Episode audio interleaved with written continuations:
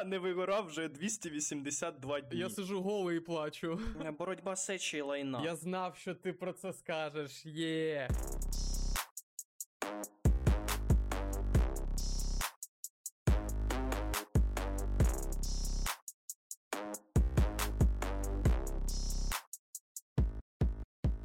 Коротше, є маленький такий зразок на початок. Сьогодні я знайшов в смітнику свої шорти. Ну, якщо що, то в своєму смітнику я... Типова п'ятниця вечір і типовий день суботи. Так, так. Я в інші смітники не лізу, зазвичай. Ось. І я так подумав, що це ж символічне багатство, коли ти можеш викинути шорти в смітник, ось, через те, що купив нові. Я взагалі-то не фанат шортів, але я так для залу взяв собі. Але я тобі заздрю. Дякую. У мене просто саме три шорти. І вони мені всі не подобаються. Взагалі, виконати я їх не можу. Бо скоро весна, скоро літо, і треба якось з цим щось вдіяти. А от. До цього, щоб ти розумів, останній раз, коли я носив шорти, це було до мого повноліття. Що це в тебе за кенселінг шорт такий? Я ненавиджу шорти. Я взагалі, я ніколи їх не носив. А влітку ти, яка в тебе... ти що, не пам'ятаєш? Що, мені складно згадати. Костюм, як і усі інші пори року. Я не змінюю свою одежку. Я просто хожу в костюмі тройки, так, завжди. Мені він або із шерсті на зиму. Ой, бляха, говорю, будто в мене їх так... Ну, ладно, колись було дохуя. Ось, нічого не зміниться, просто може носки інші носити більш легкі і все. Зрозумів. Так, і там штани з льна такого типу. Матеріалу, це клас. Як кажуть наші мами, який дихає. Да, ось, да. Ніжки повинні дихати. Ось, так, я також про це думаю. Не фанат я шортів, не люблю людей, що шорти носять. Може, через те, що в мене ще немає татух на ногах. От, може, коли я ноги дозаб'ю, тоді буду шорти носити. А в тебе є такі плани? Та в мене плани усе тіло дозабити. Мені вже спало на думку куча різних концептів того, як воно буде виглядати. Ілюк, знаєш, я, мабуть, в своєму житті не встигну тільки в одному за тобою. Забити своє тіло. Бо в мене 0 татух. Але я дуже хочу, але це для мене дуже сакральна тема. Тема моменту, тема життєвого, можливо, зламу або різких змін, які б я хотів засвідчити на собі, так би скажімо. Але от щось, я не встигну за тобою. Чисто по кайфу. Це неможливо. Зрозумів. Ні, я бачив твої татухи, це взагалі вау, коротше, реально. Якби я не відносився до них, і які б не бачив, і на які б мені не хотілося закрити просто очі, і не хотіти це бачити взагалі ніколи в житті, твої просто це скарб. Ой, дякую. Це велика... Компліментарні моменти закінчуємо, да? Ні, це велика подяка не мені, а моєму тату-майстері Олі, тому що, вона навчила мене працювати з ідеями для тату. Ось, мій зроз взагалі не про це. Я не знаю, як ми до цього дійшли, але... це непогана затравочка, реально. Да, зроз мій перший про інше. Я коли шукав відеогайди для роботи в Notion, знайшов відео однієї дівчинки. Вона, як і ми з тобою, вже навчалась в Каразіна. Вона на 2 роки молодше за нас. І розумієш, в неї таке описання, під відео. Чому я вже сміюсь? Ну, типу, мої досягнення, я поступила в універ своєї мрії, на факультет, я думаю, так, ну зрозуміло, Каразіна, ну так. Так, день перший, оце. Окей, типу, допустимо, що це можна, ну, прив'язати до там, день мрії, там, факультет, який я хотіла, так, окей. А потім вона пише таке, я купила квартиру в 17 років, я такий, що, блядь? Так, це малий криптоінвестор у нас, чи що? І ось тут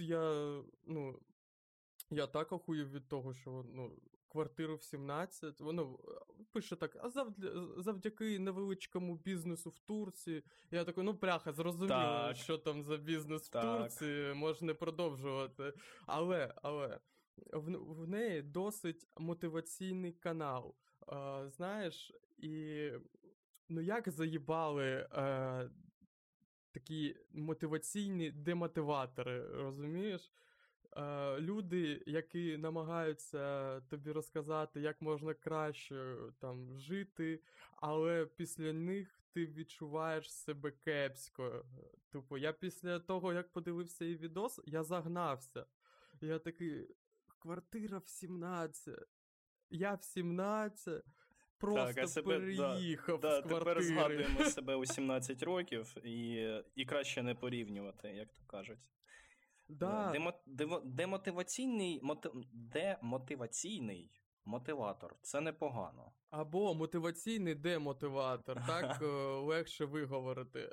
Коротше, типу, вона така, я в 17 купила квартиру. Бляха, де в Сімс? Що, де пояснення? Де документи на квартиру? Да, я не вірю. Ці сплачені комунальні послуги. Де? Я не буду...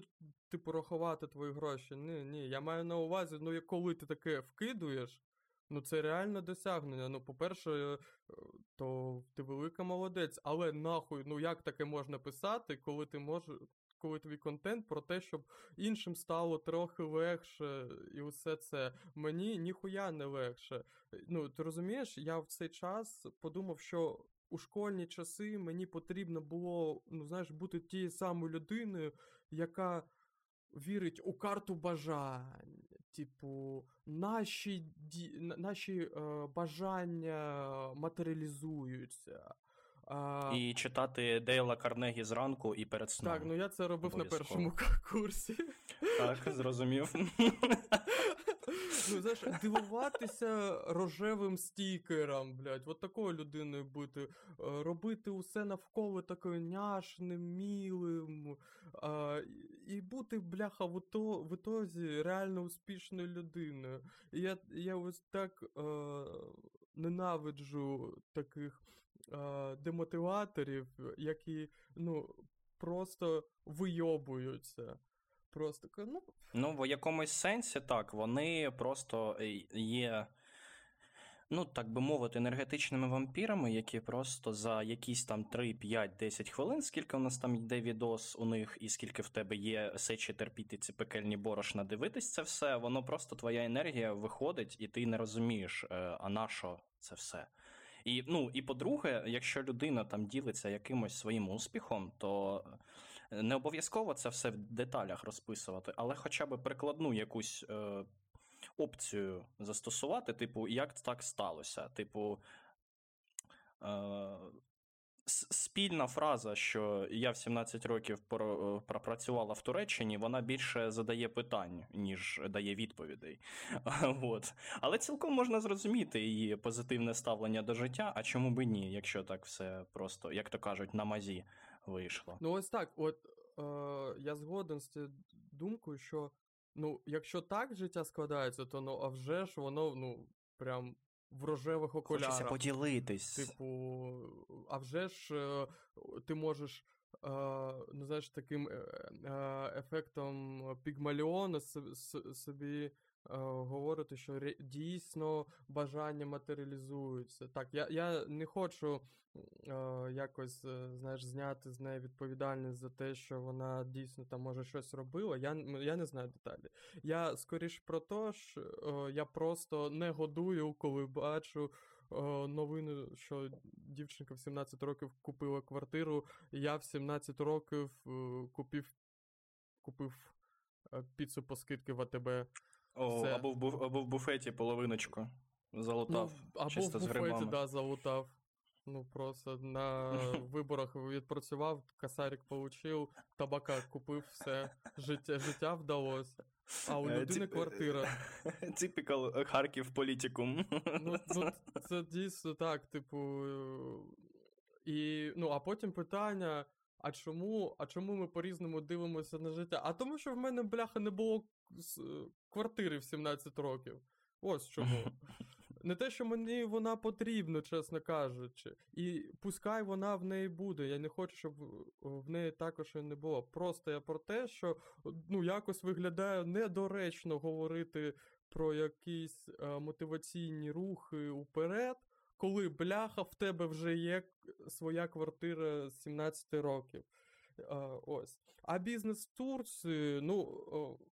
Я багато чого знаю про жіночий бізнес в Турції, але я вважаю, що ну, в 17 років це може не її... можливо, ми помиляємось. Так, а вже ж. Да. Ну, з іншого боку, я йобаний сексіст, що я можу помилятись тут. Якщо, знаєш, я так подумав, якщо її відоси хоча б одній людині допомогли, тобто надихнули на короткочасний там, період чи на довготривалий, це вже чудово. Тобто, свою місію вона виконала. Хай буде, окей. Але для нас з тобою цинніків таких, от знаєш, от, для нас це не працює. Нам щось треба більш прикладне. Знаєш, таке. Наприклад, Владик. Наприклад? Гарне питання. А знаєш чому? Тому що я не знаходжу для себе джерел для мотивації. Мені взагалі не подобається слово «мотивація», тому що воно для мене такими всплесками, всполохами переводить мене в 17-18 рік, коли я дивився відверто крінжові відоси і чомусь на той період ловив від цього кайф. А потім мене перемкнуло, і я для себе закрив цю браму. І відпечаталась оця ось така моя особиста конотація слова «мотивація», «саморозвиток» і все інше. Ось я наче і займаюся саморозвитком, так? Але мені само слово не подобається, бо воно вже запарлене оціми відосами, оціми мотиваторами, Дейлами Карнегі і іншими, типу. Ну, взагалі. Але якщо це якимось людям допомагає, це чудово, от прекрасно. Там в бізнесі, в особистому житті. Класно. Нема питань. До речі, як тобі така думка, тільки не спала на думку, що ну, мотивація, ти говориш, що ти її не знаходиш, мотивація, вона існує тільки для тих, хто кудись рухається. Ось, типу, тобто тобі потрібна рішуча сила для того, щоб там перейти на новий рівень, тому що твоє життя – це така лестниця, так, де ти постійно на нову ланку намагаєшся. А якщо ні? Ну, типу, якщо... Ось мені здається, що тут є прям таке дихотомічне розділення на мотивацію, на мотиваційні дії і на саморозвиток. Тому що саморозвиток – це ж редукція, типу, це самовідтворювання ось постійне. І тому це розвиток. А мотивація – це завжди, типу, знизу вгору. Ось. А розвиток, ну, це прогрес, але це може не завжди бути про знизу вгору. Це може просто про вдосконалювання того, що в тебе є, але не для якоїсь цілі, так? Вдосконалювати навик читання не для того, щоб стати, не знаю, топ-1 чтецем. Ні, просто щоб читати далі. Тобто... не бігти кудись за чимось, не слухати там продавців думок, які тобі там бізнес-коучать за гроші, а просто, ну, пливсти, просто, типу, на течії бути, і єдине, що робити, що просто не тонути. Тобто мотивація не як допливсти до фінішу, а саморозвиток для того, щоб просто не потонути. Ось. Питання, мотивація як рушійна додаткова сила,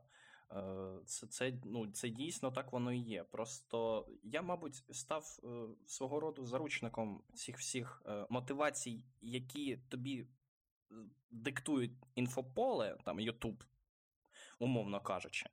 Ось. І тому для мене це слово стало таке трішки бридке, до якого я так відношусь якось дуже обережно. Але все це в моєму житті є в тому плані, що я вас внутрішньо можу відчути, що мені, наприклад, хочеться більше там розвинути в собі знання в культурології. І там в мене нема часу чи якихось ще ресурсів, але мені дуже хочеться. Чи можна це назвати мотивацією? Мабуть. Тобто рушійною силою, імпульсом. І я просто починаю це робити якийсь час. І потім там свідчуюсь, там переходжу до інших активностей, якщо вбачаю в цьому для себе користь чи саморозвиток. Ось. Але я не рефлексую на ту тему, типу, через що це відбувається, через які теми, через які там сили, да? Мотиваційні і так далі. Тому так, да, твоя думка, вона більше розкриває. Тобто, як би ти описав свій паттерн поведінки? Ну, тобто, якщо він не мотиваційний або не замотивований, то він який? Радше він просто виявляє в мені кризу чогось. Тобто, я відчуваю кризу знання в якійсь сфері. Тобто, кризовий момент, називаємо його так? І я такий його беру в руки просто. І починаю вивчати, чи починаю там займатися якоюсь активністю. І тут питання, мабуть, ще й сили волі, типу, знаєш, є таке. Бо іноді нічого взагалі не хочеться, а іноді, типу, ти знаходиш якісь такі сили, і це мені здається, і якщо продовжиш це робити системно, то це випрацьовує таку важливу характеристику, як сила волі, наприклад, так? І... Чи мотиваційно це, чи там мотиваційно, мабуть, саморозвиток точно так. От абсолютно. Ну, типу, виходить, що це скоріше не мотивація, знаєш, як це репе-кіт, тобто набір інструментів для налагоджування. Так, типу, так, ось, так. Типу, відшліфовування там, так. Чи чогось такого. Пробою не побачив, залагодив. Десь пройобик є. Так. Ну, до речі, нещодавно також відчув це. Ось такий, типу, саме тип поведінки. Зрозумів, що я вже давно не читав такої, знаєш, значної академічної літератури, нонфікшена. І прям завантажив собі декілька книг, які, ну, я одну з яких раніше вже прочитав ще раз. Захотів. Перечитав його з оновленим своїм майндсетом, так? Ну, і ще не прочитав. Ось. Ну, ти ловиш кайф від того, що в тебе цей процес відбувається там так чи інакше. Ну, тобто, ти вбачаєш це потрібним. Тобто, да, ти починаєш це робити, да, а іноді стаються моменти, коли ти такий думаєш, а потрібно чи мені це, чи ні? Ну, тобто, ти продовжуєш ловити кайф від цього. Користі. Я дуже рідко, насамперед, зараз ловлю від чогось кайф. Прям саме кайф. Або я конструюю кайф навколо себе, тобто я роблю таку атмосферу, яка б могла мені надати таке відчуття. Наприклад, так, не знаю, вийти на вулицю, на тепле сонячне подвір'я, налити чаю, покурити кальян, почитати книгу. Ну, це кайф. Або пробіжечку зробити під подкаст. Або так. Не наші. Або, як раніше, так, пробіжка в лісі, там, який ще такий тільки прокинається, повний росою. І це гармонія. Це гармонія з природою, це сильне. Я маю на увазі, типу, це приклад того, як можна сконструювати навколо себе кайф. А ось кайф перманентний, ні, та вже давно нічого такого не було. Але і відчуття, що я щось роблю марно, також ні, я просто роблю ось. Якщо іноді пролунає таке відчуття, що щось ще й приносить мені задоволення, то я скоріше відкриєш банку пива і відсвяткую це. А якщо ні, то просто роблю. Знаєш, ти ось перевів на цю тему, ну, розширив її, і я такий, мені спало на думку, що, знаєш, відчуття того, що ти немарно витрачаєш час, це є вже свого роду задоволення. Маленьке, але воно є. А особливо, там, коли ти там, якихось вже результатів досягаєш, теж невеличких або вже побільше, там вже твоє задоволення переростає на інший шабель під назвою кайф, типу. І, ну, тобто, відчуття того, що ти не витрачаєш марно час, ну, воно є доволі сильним. Ну, це, скоріш, мені здається, більш не кайф, це єдине таке рятівне коло, яке тебе змушує думати про те, що, ну, ти, типу, живеш, а не існуєш. Ось. Та, що ти не в вічній блядській прокрастинації. Так, так.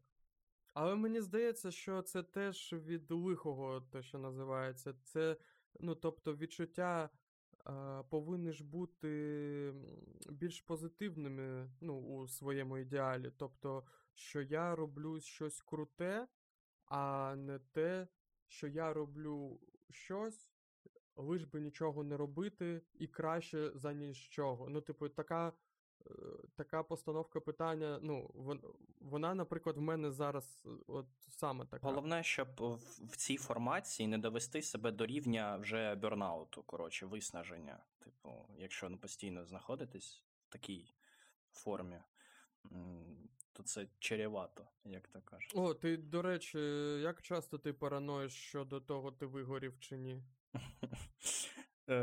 Буквально вчора ввечері. Я просто сиджу, у мене немає ніяких сил, але я такий, стоп, ми це вже проходили. Знаєш, тут ще просто накидується, я, наприклад, не можу зрозуміти об'єктивно, чи я ось прям на межі, чи я просто себе, типу, як то кажуть, налаштував на це, що я на межі, типу. Чи є воно так, чи є воно не так. Я такий подумав, думаю, ми це проходили. Тобі просто треба трішечки зайнятися іншими справами, тобто, наприклад, хатніми, і все. І я сьогодні встав, і мені нічого такого. Бо якщо бернаут, да, типу виснаження повне, то воно довготривале, так би мовити. А то така була акція тимчасова. Ось. Головне просто себе не накручувати і не занурювати глибше, ніж ти є насамперед. Ну, в дійсності. Ось і все. Ну, мені здається, що це така глибока пастка. Типу, ось це, ти правильно говориш, ти ніколи не знаєш, вигорів ти чи ні, тільки ну, до того моменту, коли ти вже реально просто на нулі, тоді вже зрозуміло, що... Коли це, да, кожною клітиною фізіологічно відчувається. Так, да, і що ти вигорів, наприклад, не саме зараз, а ось ще тоді колись. І я намагаюся якось відслідковувати для себе ці моменти і дуже сильно параною над тим, що я можу ось, типу, опа, завтра візьму і вигорю з чогось. І втрачу... Плануємо вигорання. Так, так. Знаєш, такий чек-ліст.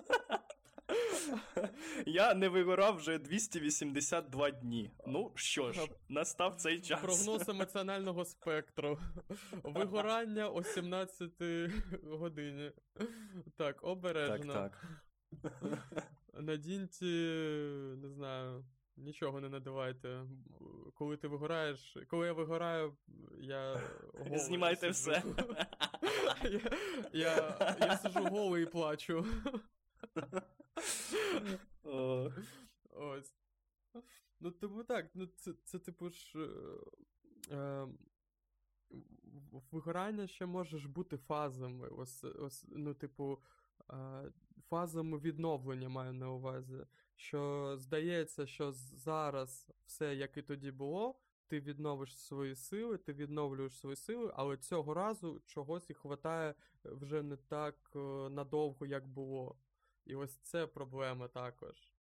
Чи, наприклад, ти думаєш, що, наприклад, поїздка в гори тебе перезавантажить, так, наприклад? Ну, я зі свого досвіду кажу. Да, в якомусь сенсі, в моменті це працює. Але як тільки ти повертаєшся додому, то таке відчуття, що тебе просто тут дуже сильно чекали оці темні сили, сумління невирішених проблем і всього іншого. І таке відчуття складається, що вони накидуються на тебе, і вони від того ще сильніше. І я так і думаю, а як зробити в наступне... Ну, мені гори сподобались, реально. Це я перший раз був в горах, це клас. Але я подумав, що мені зробити в наступний раз, в наступній поїздці, щоб такого не відбулося по поверненню додому. І я зрозумів, треба просто дозволити собі там побути довше. Або, окрім прогулянок поміж горами, наприклад, спробувати піднятися на якусь з них. І я думаю, в процесі перезавантаження теж повинно бути, недовго тривало, якийсь термін він повинен йти. Тому що я не знаю, за день, мені не вбачається, як на мене, ніяких інструментів, щоб перезавантажитись після якогось там жорсткого піздяця. Тобто, наступний раз я собі так викарбував в пам'яті, що якщо я їду в гори, і в мене є ціль перезавантажити себе, передивитися якісь моменти, усвідомлюючи, що проблеми, в принципі, нікуди не ділися, вони залишились. Але це потрібно зробити мені цю відпустку, цей релакс трішечки довше. Ось і все. Так, але, Владик, єдина проблема, що ми з тобою, у нас тільки 2 дні. Ми з тобою бідні. І у нас 2 дні тільки. Немає часу. Тобто, ми можемо взяти відпустку, так, але навіть, просто я знаю досвід багатьох підприємців, наприклад, які, просто беруть, уходять з компанії на півроку, просто там, і людина виїжджає десь на Гоа, навчитися кататися на серфі і півроку просто на морі. А потім приїжджає, заряджений, і бляха працює за троїх і виводить новий рівень ефективності. Ну, в це я вірю. Так. І от я також, тут окей, я розумію, що так, півроку на те, щоб повністю перезавантажитися, згоріти на сонце, а не вигоріти внутрі, то хватає. Але... Непогано. Вигоріти на сонце, але не внутрішньо, да? Клас. Коротше. Я це запишу. Ставимо в початок. Хоч би я як сонце не любив, реально, останні роки 4, але це прям влучно. Клас. Мені здається, тут зрос. Тут зрос максимальний. Максимальний зрос. База Генштаб ґрунт. Зрос. Я, чесно кажучи, мені вже складно згадати, з чого ми починали. З шортів, наче ні. Ми якось перейшли. На тему мотиваційної відосики 17-річної панянки. Так. От. Непогано доволі ми з тобою розвернули килим. Що, тепер я можу перейти до своєї теми, яка, мабуть, не перекликується з тією, що ми обговорювали впродовж півгодини, я так розумію. Це питання дійсності України наразі. Просто 2 таких інформприводів для преамбули. Це перше перейменування цього площі Льва Толстого на Героїв України, чи українських героїв. Я можу помилятись. Десь так. І друге, це голосування в Дії по перейменуванню залізнодорожнього вузлу. Mm-hmm. Тобто, якщо я не помиляюсь, південно-західної там залізниця, якось вона так називалась. Дійсно, через ці російсько-імперські часи, як то кажуть. І перейменували на Харківську. Хоча мені варіант Слобожанська більш подобалось. Але менше з тим. І переводжу просто до питання. Ми проходили вже і проходимо наразі такий феномен чи такі події, як декомунізація, і це я вважаю важливим. А щодо перейменування вулиць, і є міста, які теж треба ще перейменувати Дніпропетровськом єдиним. Ось. Як тобі вбачається, з точки зору символів, це зрозуміло, це все ну, для мене ЗРОЗ максимально, що це потрібно робити, але з точки зору символів, тобто перейменування вулиць, перейменування там площ, парків, інститутів, музеїв, міст і так далі, цих залізничних центрів, хабів, це є наразі важливим? Тобто, як ми можемо розібрати з тобою цю ситуацію з точки зору символів? Як ти бачиш цю ситуацію? Бо вона потрібна, це точно. Так, ну тут ми згодні. Це не те, що потрібні або не потрібні про це. Це доволі, так би мовити, стандартна процедура. Тобто це те, що було, ну, у 2014 році, так, це було там декомунізація, зараз це дерусифікація всього, усіх нащадків там Російської імперії, Совєтщини, не то так правильніше. Ось. І, ну, мені завжди байдуже, як називається зараз те чи інше. Ну, наприклад, так в 2014 році я називав Бахмут Артемовськом. Пройшло там 8 років, я навіть забув, ось зараз згадав, що він колись там Артемовськом називався. До речі, у мене теж дисонанс був, трішечки переб'ю, що Артемовськ, ну, коли там цитують цих ось підорів, і, типу, Артемовськ, я такий, так, щось я не пам'ятаю, що взагалі щось в Артемовському, потім, типу, це ж Бахмут, типу, ніфіга собі, я й не знав, а потім згадав, що Артемівська сіль, типу, була свого часу, якщо я не помиляюсь, так? Реально, я думав, через те, що Артемівська колонія там. Або так, я тут можу помилитись. Ну, є Соледар, так, там зрозуміло, і Артемовськ, тобто Артемівська сіль, коротше, не Бахмутська. Окей. Ну, там річка Бахмутка. Угу. Ну, коротше, я маю на увазі, що там я народився в Маріуполі в районі Іллічовському, він вже давно називається Кальмівський, але коли питають, з якого я району, я, типу, називаю зразу дві назви, щоб було зрозуміло. І, ну, з усіма такими рішеннями головна проблема, яку я вбачаю, це велике надбання уваги цьому. Ну, типу, Дія це робить, до речі, максимально демократично, так? Так, тут респект. Обирати. Так. Тобто, щоб, так би мовити, народ не зміг повстати проти цього рішення, бо народ сам вирішив це. Але коли до цього це робилось, типу, ну скільки в нас вже буде бульварів Шевченко, вулиць Степан Бандери і так далі. Типу, коли, ну, ми з точки зору якогось символізму, так, ми просто змінюємо одні прізвища, найбільш актуальні і більш привабливіші зараз. Те, які робили там... Ну, які відповідають вимогам часу, можна так сказати.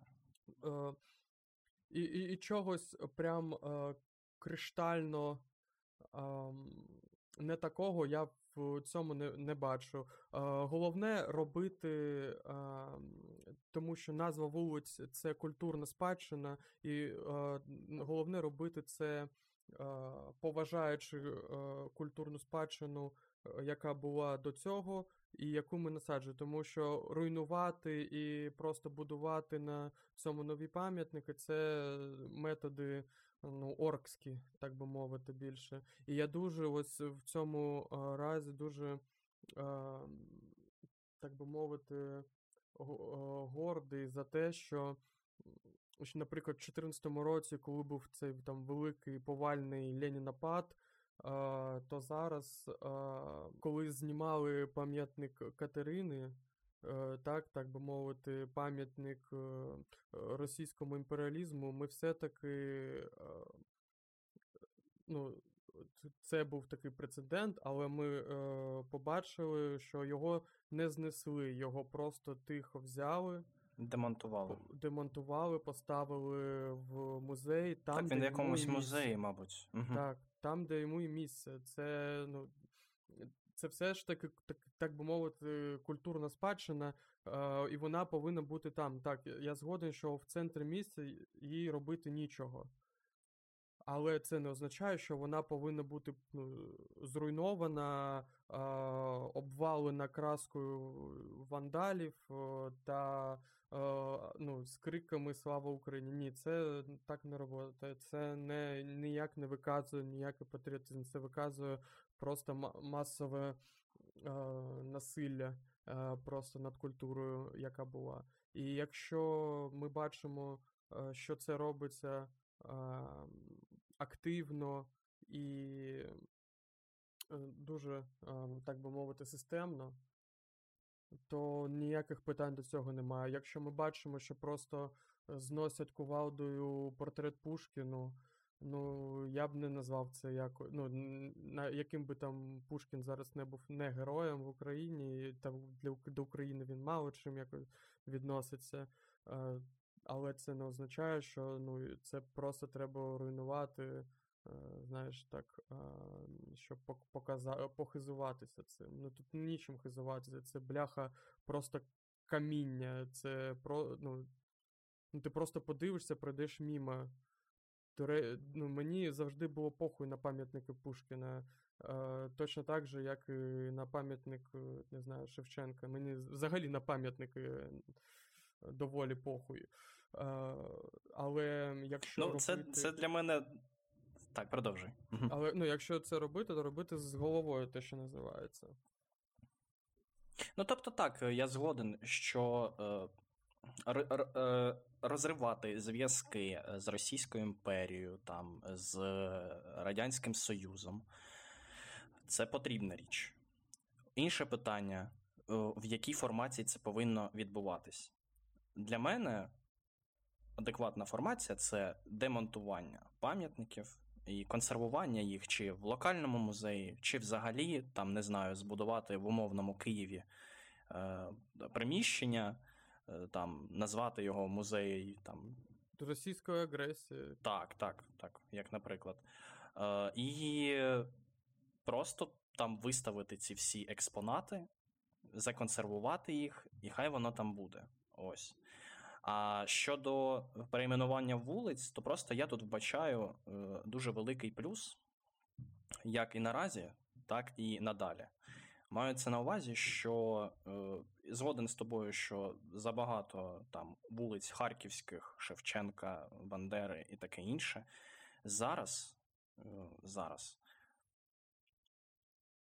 я би волів, щоб вулиці називались іменами і прізвищами героїв, які віддали своє життя за Україну. Щоб люди пам'ятали героїв актуальних, пам'ятали і героїв, які були, але щоб і пам'ятали героїв, які є наразі, тобто на сьогодні, і щоб вони були надалі в пам'яті.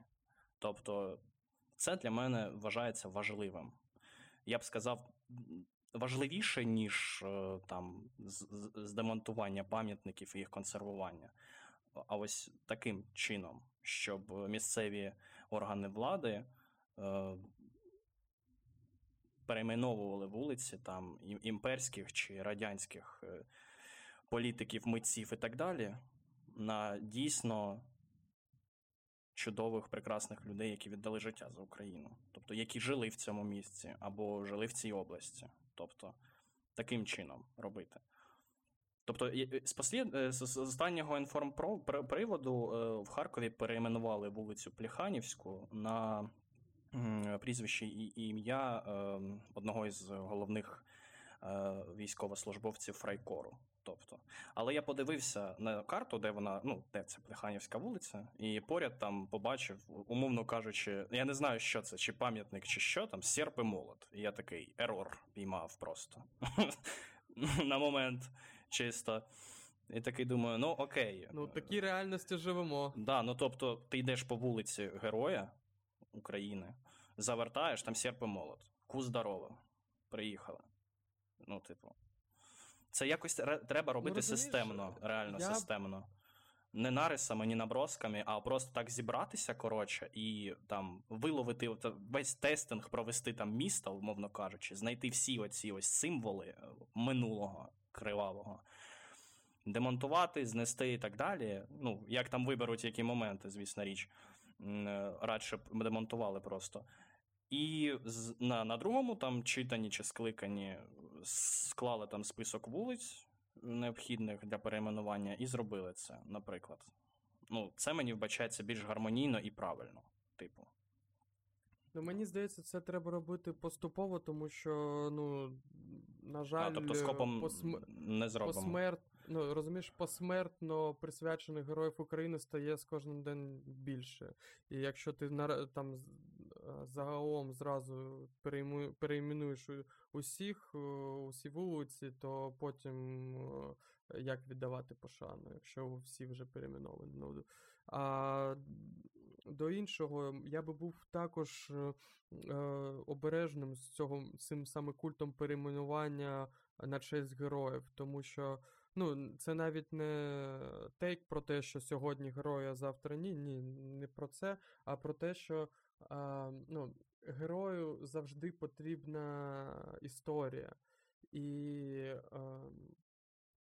не завжди героїчність означає, знаєш, таку епосність, яку можливо розповідати іншим. І ми можемо докотитися так, що, ну, це будуть нові герої, які просто, ну, придумані, типу, тобто історії, яких переписані для більшої героїчності.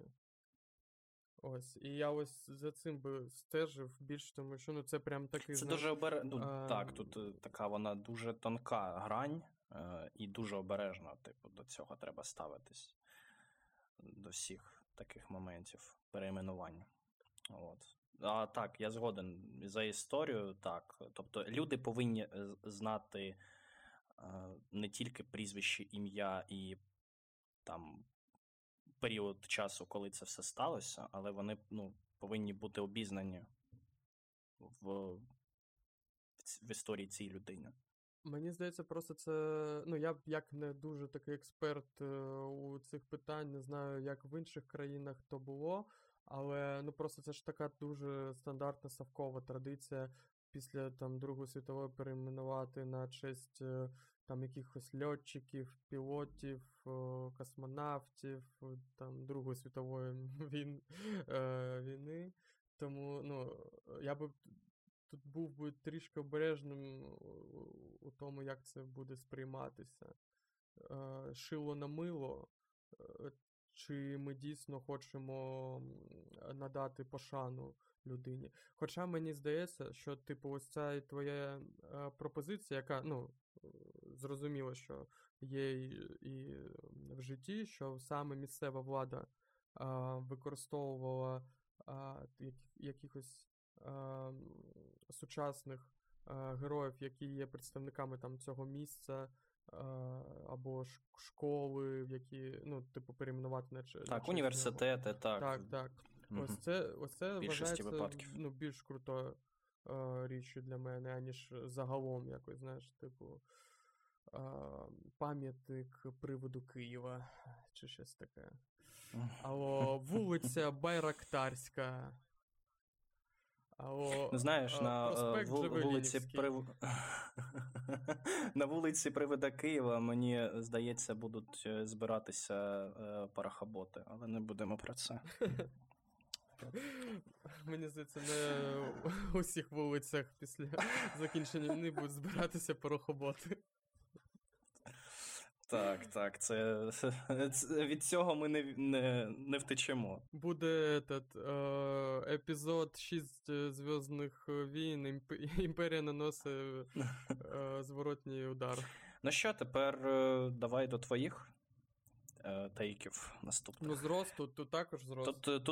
Тут жирний ЗРОЗ просто. Надання нових символів – це те, що треба, це треба робити, але для цього треба вивірена, зрозуміла система. Ну добре, що є така комісія, як ми, яка вирішує, що треба, що ні. Ну да, це точно. ЗРОЗ. Мій другий ЗРОЗ про те, що ти точно не дивився. А саме вчорашнє інтерв'ю з Лободою. Навіщо ти це згадав? Я подивився. Навіщо ти це згадав? У мене крінжові асоціації з Лободою максимально. Але давай. Ой, я усе життя вважав і гарною співачкою, але тільки через те, що вона, дуже привабливо виглядала. Я такий, скоріш за все, вона ще піздато поє. Співає. Так, і що там було в тому інтерв'ю? Давай, перше питання. Скільки воно було? 2 години інтерв'ю з Лободою? Це як окремий вид катування. Ілюха, це що таке? Скільки?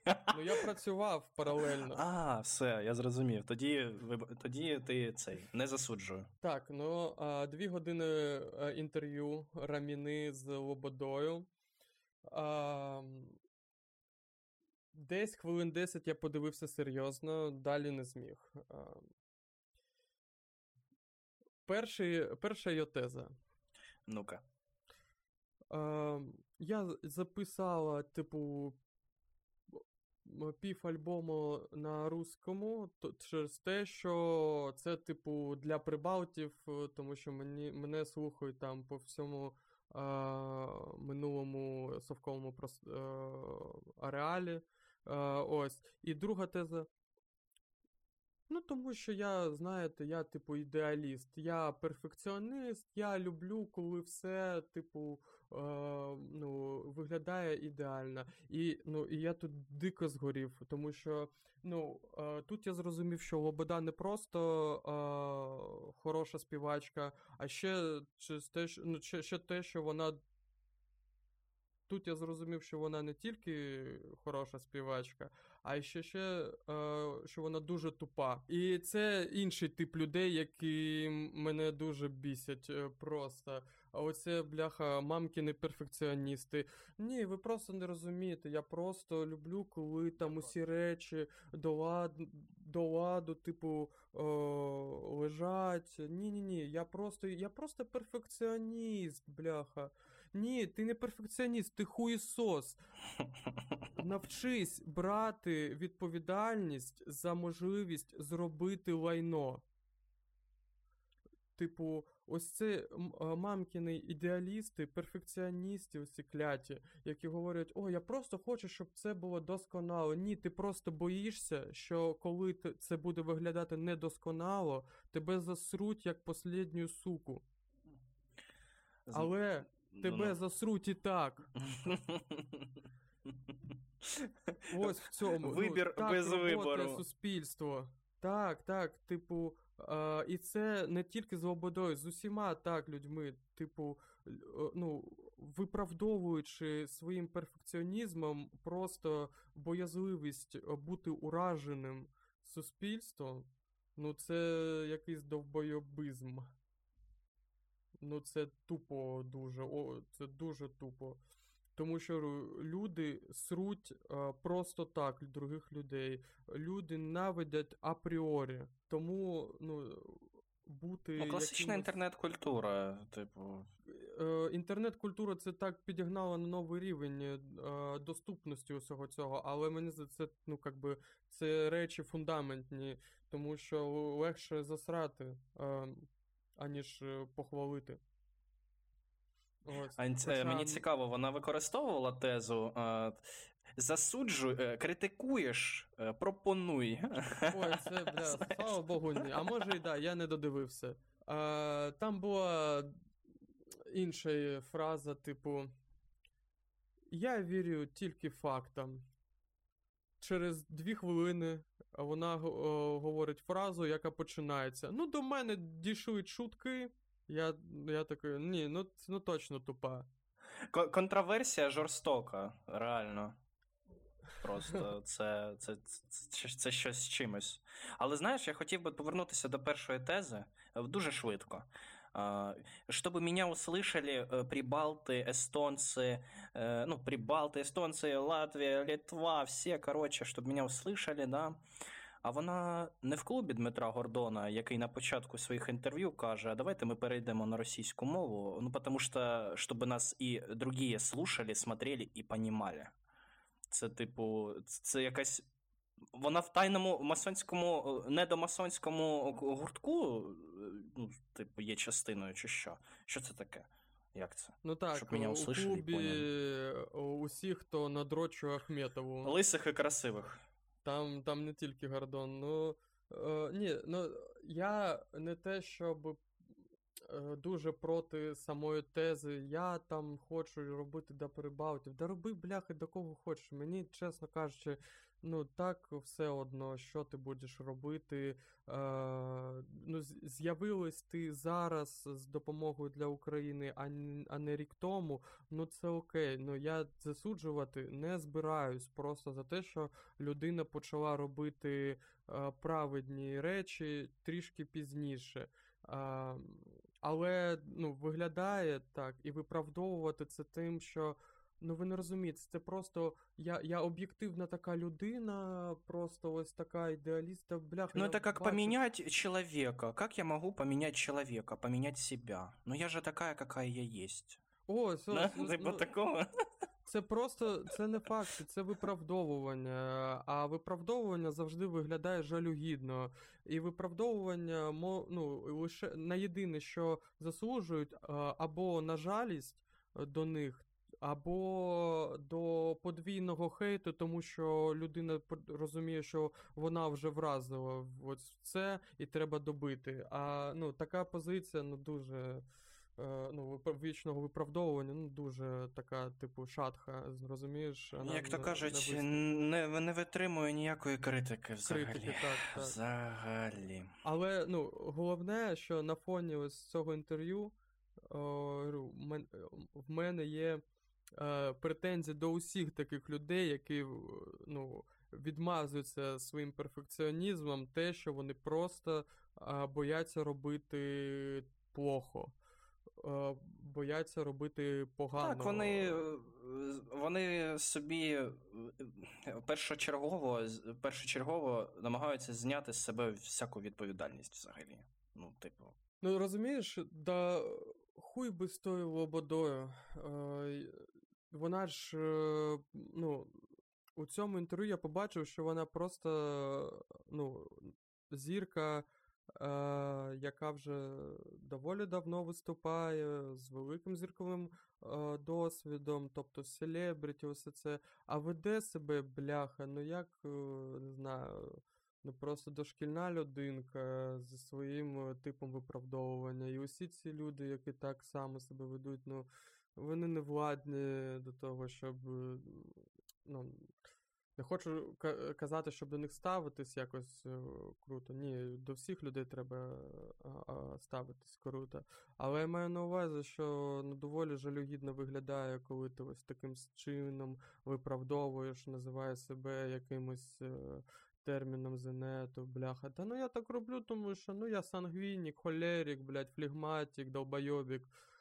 Ось, я просто, ну, міленіали, ви розумієте, це не я, це просто я ось народилася в рік двойної скороченої змії, а по знаку зодіаку я рак мозга, ось, тому, ну, самі розумієте, чому я так все веду, ось. Ну, ось про це більше мій зрост, про те, що це так тупо, коли так роблять. І ну, це викликає тільки усмішку не від її великолепної, гарної посмішки, а від того, що ця посмішка говорить. Ось. ЗРОЗ, крінж, антибаза. Так, да, антибаза, велика антибаза. Ну, ні, я би, ну, типу, до лободи я б не ставився якось, ну, серйозно чи якось. Ну, пусть робить щось, якщо допомагає, то пусть допомагає, ось. Ліпше так, аніж... Ну, так, її можна оцінити з різних ракурсів, типу, з творчого, там, впливу чи інакшого, там, кар'єрного, творчого, особистого. Якщо вона особиста, з особистого плану допомагає, так, там, привертає необхідну увагу до якихось інформприводів, проблем, класно. Але це не виправдовує те, що вона хоче на двох стільчиках сидіти. Ну, треба було обрати і обирати вже давно, типу рік пройшов, вже більше. Ну так, це стресово, зміни – це стресово, усвідомлення – це тяжко, все інше. Але, ну, потрібно вже якось цим мати, давати раду цьому всьому. Як це можна продовжувати далі, типу? Вона думає, що коли, типу, війна закінчиться, і вона там що, поїде гастролювати, там, що, чи що, типу, ну, вона українська співачка, тобто, як це? Якщо це виправдовування працювало, так, там, в минулі роки і подальші, минулі, то зараз це виправдовування максимально дебільне, ну, типу, абсолютно. Згоден. Хоча наші погляди трішки розходяться, що я би не клеймував ніяк. Ну, пожартувати, там, постібати за те, що мовчала, ну так, можна. Але якось не допускати до творчості зараз в Україні, то пусть робить, господи. Єдине, що так, виглядає як шароварщина йобана, але, на кожній пісні знайдеться свої слухачі, і, типу, так, це питання смаку. Хтось і Ваньку-встаньку слухає. Так, ну це вже, ну я не знаю, це більше антибаза, мені здається. Ну, от, до речі, я вибачаюсь, типу, хто із сортів лайна, хто буде смакувати найгірше?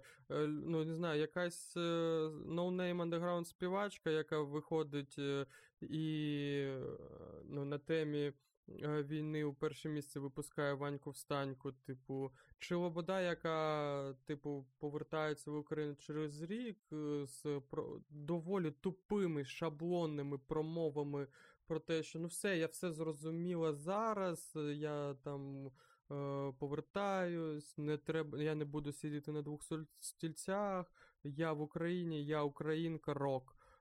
Ось, і випускає щось там таку ж Ваньку-встаньку, тільки українське. Ну, я не знаю, хто більш багате. Да, хто з них виглядає більш огидніше, я не знаю. Ну, мені здається, можна сказати обидві. Боротьба сечі і лайна. Сечі і лайна, так. Отут ЗРОЗ. Отут зараз ми ЗРОЗ. ЗРОЗ. Ну, від мене останній тейк, і я думаю, ми з цим дуже швидко впораємось. Я просто хочу привітати, от реально, від щирого серця. Звісна річ, це все потрібно витримати і подивитися, як це все станеться в подальшому, але підводжу. Я вітаю всіх людей, українців, українок, які долучені до освіти, чи є школярами, чи студентами, чи працівниками освіти, нарешті. Нарешті, тому що Шкарлет – це йобаний крінж, абсолютно. Я просто трішечки чекнув. Ну, він був на слуху і не в дуже гарному діапазоні на слуху, але я чекнув його приколи з плагіатом. Міністр освіти і плагіат, причому неодноразовий. Я такий, Ну, тут ЗРОЗ, але антибазований ЗРОЗ. І тепер в нас новий міністр освіти Оксен Васильович Лісовий. І це просто максимальний респект. Я думаю, що він... Ну, у мене великі надії на те, що він зможе змінити напрям розвитку, точніше, започаткувати розвиток такий вже від держави, системи освіти. Ось, тому що, як на мене, освіта тримається на чесному слові. І якби там нечасні якісь школи чи університети, які дійсно хардять, траять реально в вивчення тих чи інших спеціалізацій, Це є цьому місце, але я так вбачаю, зазвичай це поля не пахане, як то кажуть, освіта. І я дуже хочу побажати новому міністру, щоб все вдалося, і щоб ми всі відчули це. Всі, хто долучені, і хто долучиться в подальшому, щоб це було якось видно. Ну, до Шкарлета були... Підсумовуючи, я радий. Ну, подивимось, я ось доволі песимістична людина, от в особливо у плані міністрів, тому що, ну, до Шкарлета були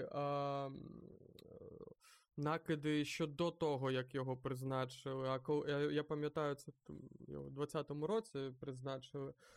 Так, десь в грудні. Так.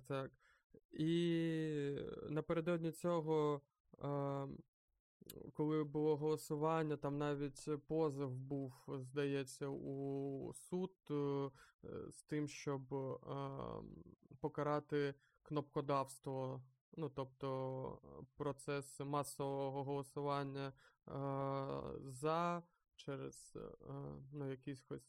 Ну, схеми, які... Це лобіювання інтересів, оце все, коротше. Так, ну, Шкарлет просто, ну, як... Це типовий український міністр. Це людина, яка от... Ось людина, яка завжди намагалася на усіх стульях посидіти. Там, я пам'ятаю, що він... Заангажованість максимальна. У 12-му році він балотувався від Януковича. В 15-му році він перезувся і балотував... На Майдані не був, здається, але балотувався від... Пороха.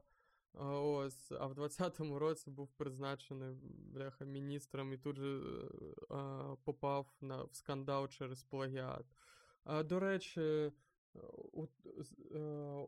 я пам'ятаю, що у той самий рік я працював з однією тімою.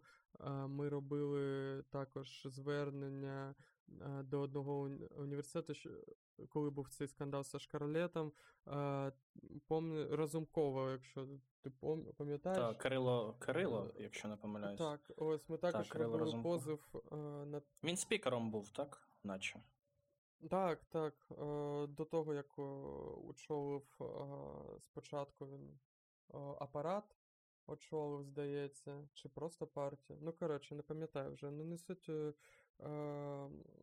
важно. Ось. От ми робили проєкт до того, що також знайшли плагіат і перевіряли плагіат в його дисертації. Ну, там він також був, але... Ну, здається, це не визвало якогось масового резонансу, але ну, це також показало, що... Так, да, більше викликав резонанс цей, наукова ступінь у Кібер. Я знав, що ти про це скажеш, я тебе подводив до цього, я той ще змій, я знав, що ми про це поговоримо. Так, бляха, ну, про Киви вже можна не говорити, він вже откивився, но, ну, в нас Кива, бляха, був доктором зрозуміла наук. Історія. Та, історичних чи яких. А там, до того неважливо. Він зовсім був нациком, його ж Корчинський владу пропіхнув від свого блоку. Ну, коротше, ну, от це показова українська політика, так? Я чесно не знаю, не читав матеріалу щодо нового призначеного міністра.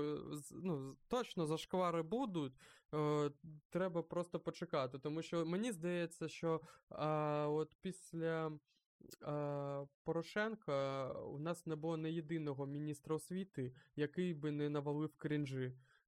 До кожного було дойоби. Здається, до Шкарлета, я вже не пам'ятаю, хто був, але не суть важно, що там було дойоби через ЗНО, через щось таке. До кожного будуть дойоби, треба тільки почекати. І Оксен Лісовий, ну, мені... На жаль, виглядає як ще один приклад того. Ну, це прокляте місце, просто розуміємо, що там... Ну, я сподіваюся, що в нього просто є воля, типу, все це хоча б, ну, за його час, який йому буде відведено як міністру, він повинен першочергово що зробити, це просто навести якусь стежку, по якій треба йти далі. Типу, він, ну, тут за 5 років, ну, не знаю, за скільки можна тут хоча б більш-менш до ладу привести. Це, мені здається, за одного міністра освіти це неможливо, реально.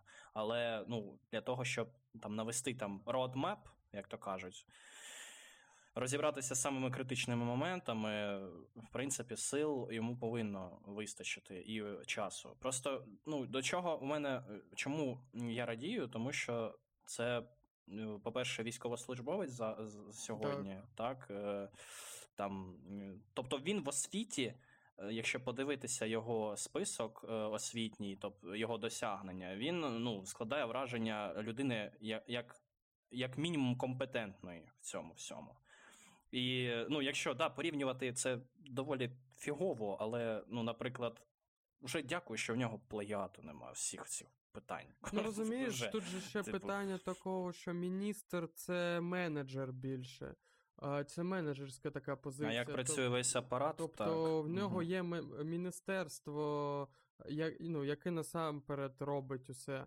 Тобто міністр, він, як правило, ж просто пропонує та регулює, а усе інше робить міністерство. І склад міністерства, ну, це також важлива це річ. Це окрема тема, да. Ось. Ну, але так. Ну, розумієш, ми радіємо тому, що у нас міністр освіти без плагіату. Ну, в мене просто велике сподівання, типу, на це все. Хоча дуже часто...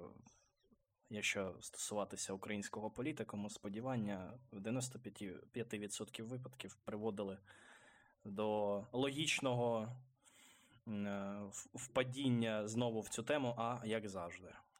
Ну, просто не зрозуміло, мені здається, з яким вектором зараз йти в Міністерство освіти, ну, ось, наприклад, у воєнний час, коли, наприклад, велика кількість академічних працівників або студентів виїхали за кордон, і що, ну, яку політику проводити? Про впровадження, наприклад, ну, зняття рамок між європейським дипломом і українським, щоб, так би мовити, інтегруватись і в Європу, і, що найважливіше, бо зараз є така проблема, інтегрувати європейські дипломи від провідних універів в Україні, вони зараз не досить канають.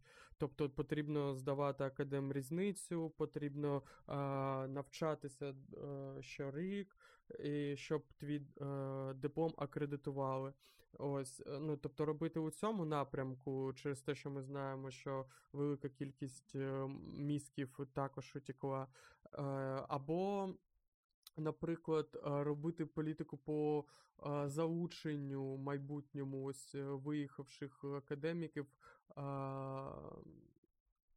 зворотньо обратно в Україну, тобто робити екосистему... Ну, до розбудови. Тому що, ну... Умовно кажучи, освітньої сфери. Зараз, наскільки я розумію, велика кількість академіків з малих університетів, з нетопових вишів, вони просто чекають на час, коли їм просто пропонують хороший гонорар десь в Абу-Дабі. І все, від'їжджають туди преподавати. Ну, і це така тема повсемісно, ну, окрім, я не знаю, Києво-Могилянки якоїсь, або там київських універів, де реально зарплатня велика. Ось, в усіх інших, ну, так. Навіть в нашому улюбленому класичному... ну, класика, що випереджає час. Класика, що в ньому бляха застрягла. Ну, слухай, так, питання того, яку програму він складе, як він її презентує, і то питання програми, реально. Нам потрібно дізнатися, як він вбачає, як він бачить і все інше. Ситуацію, які вирішення, альтернативи і все інше. Ну, то, розумієш, програма пишеться для того, щоб ось так, ось то, що ти, ну, ти прям дуже чітко респондуєш те, для чого вона пишеться, щоб ти, типу, якоби почитав, побачив, ну, все заєбісь, апрувимо цього хлопчину, пусть буде міністром. Але насамперед програма не завжди відповідає дійсності і часу, і зусиллями, тому що всьому іншому. І може тисячу разів змінитись ще може. Ось, так. Тому так. Тут таке я вбачаю якісь перепони, тому розуміємо, якщо це також нова людина без усіляких зв'язків, бо я не знаю, чесно, я не читав про пана Оксена, але якщо в нього дійсно немає ніяких зв'язків в міністерствах, підв'язаних контактів, то є велика вирогідність того, що навіть коли бунта на кораблі. Не бунта, а лобіювання через нього. В плані він буде щось запропонувати, так, а потім ці впровадження переписуються за один вечір, як це звичайно стається у нас.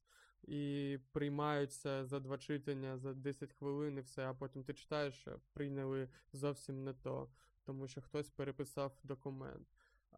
Таке теж трапляється, і, на жаль, трапляється дуже часто, тому що ми не поборювали корупцію в плані, загрізнення, забруднення з боку Росії, внутрішню корупцію в плані забруднення вже старими типами зв'язків, ми ще не подолали, і вони все-таки ще залишаються. Так, там ще пробивати і пробивати цей цемент. Ще багато зусиль для цього треба зробити. Це так, стосується не тільки освіти, там, не знаю, куди не ткнеш пальцем, усюди це стосується. Тобто такий собі антикорупційний фронт. Пану Оксену ми бажаємо ЗРОЗу, бази, так. Великої бази. І як той мем, який ти постійно говориш, давай зроби його ще раз. Про сечі і борошно. Так, за Шкарлета вже сечі не було, і терпіти вже мені хотіли це борошно. До побачення, як то кажуть. До побачення, до першого призову до суду корупційного, а Оксену Лісовому, вибачаюсь, тільки побажаємо сил, і ми усіляко його підтримуємо, як це можемо ми зробити. Ось. Да, і закритикуємо теж, сечі, куди там. Терпіти ці кляті борошна. Ось я сформував. Дякую. Мені здається, ЗРОЗ. Тут ЗРОЗ. Так. ЗРОЗ. Це був подкаст ЗРОЗ. Подкаст 2 російськомовних українців. Ми бажаємо вам гарного здоров'я, великої кількості сечі, щоб терпіти кляті борошна. І поменше борошна, так. Поменше, так, самих борошен, я не знаю. Побільше в цій сентенції можна загубитися. Я вже втрачаю термінологію, чесно кажучи. Ось. З вами були ведучі подкасту, я Репін Ілля. І Влад Поварнін. І бажаємо вам гарного дня, гарних днів подальших, щоб у вас все було круто. І покращуйте свою українську мову, тому що це важливо. А ми будемо покращувати свою.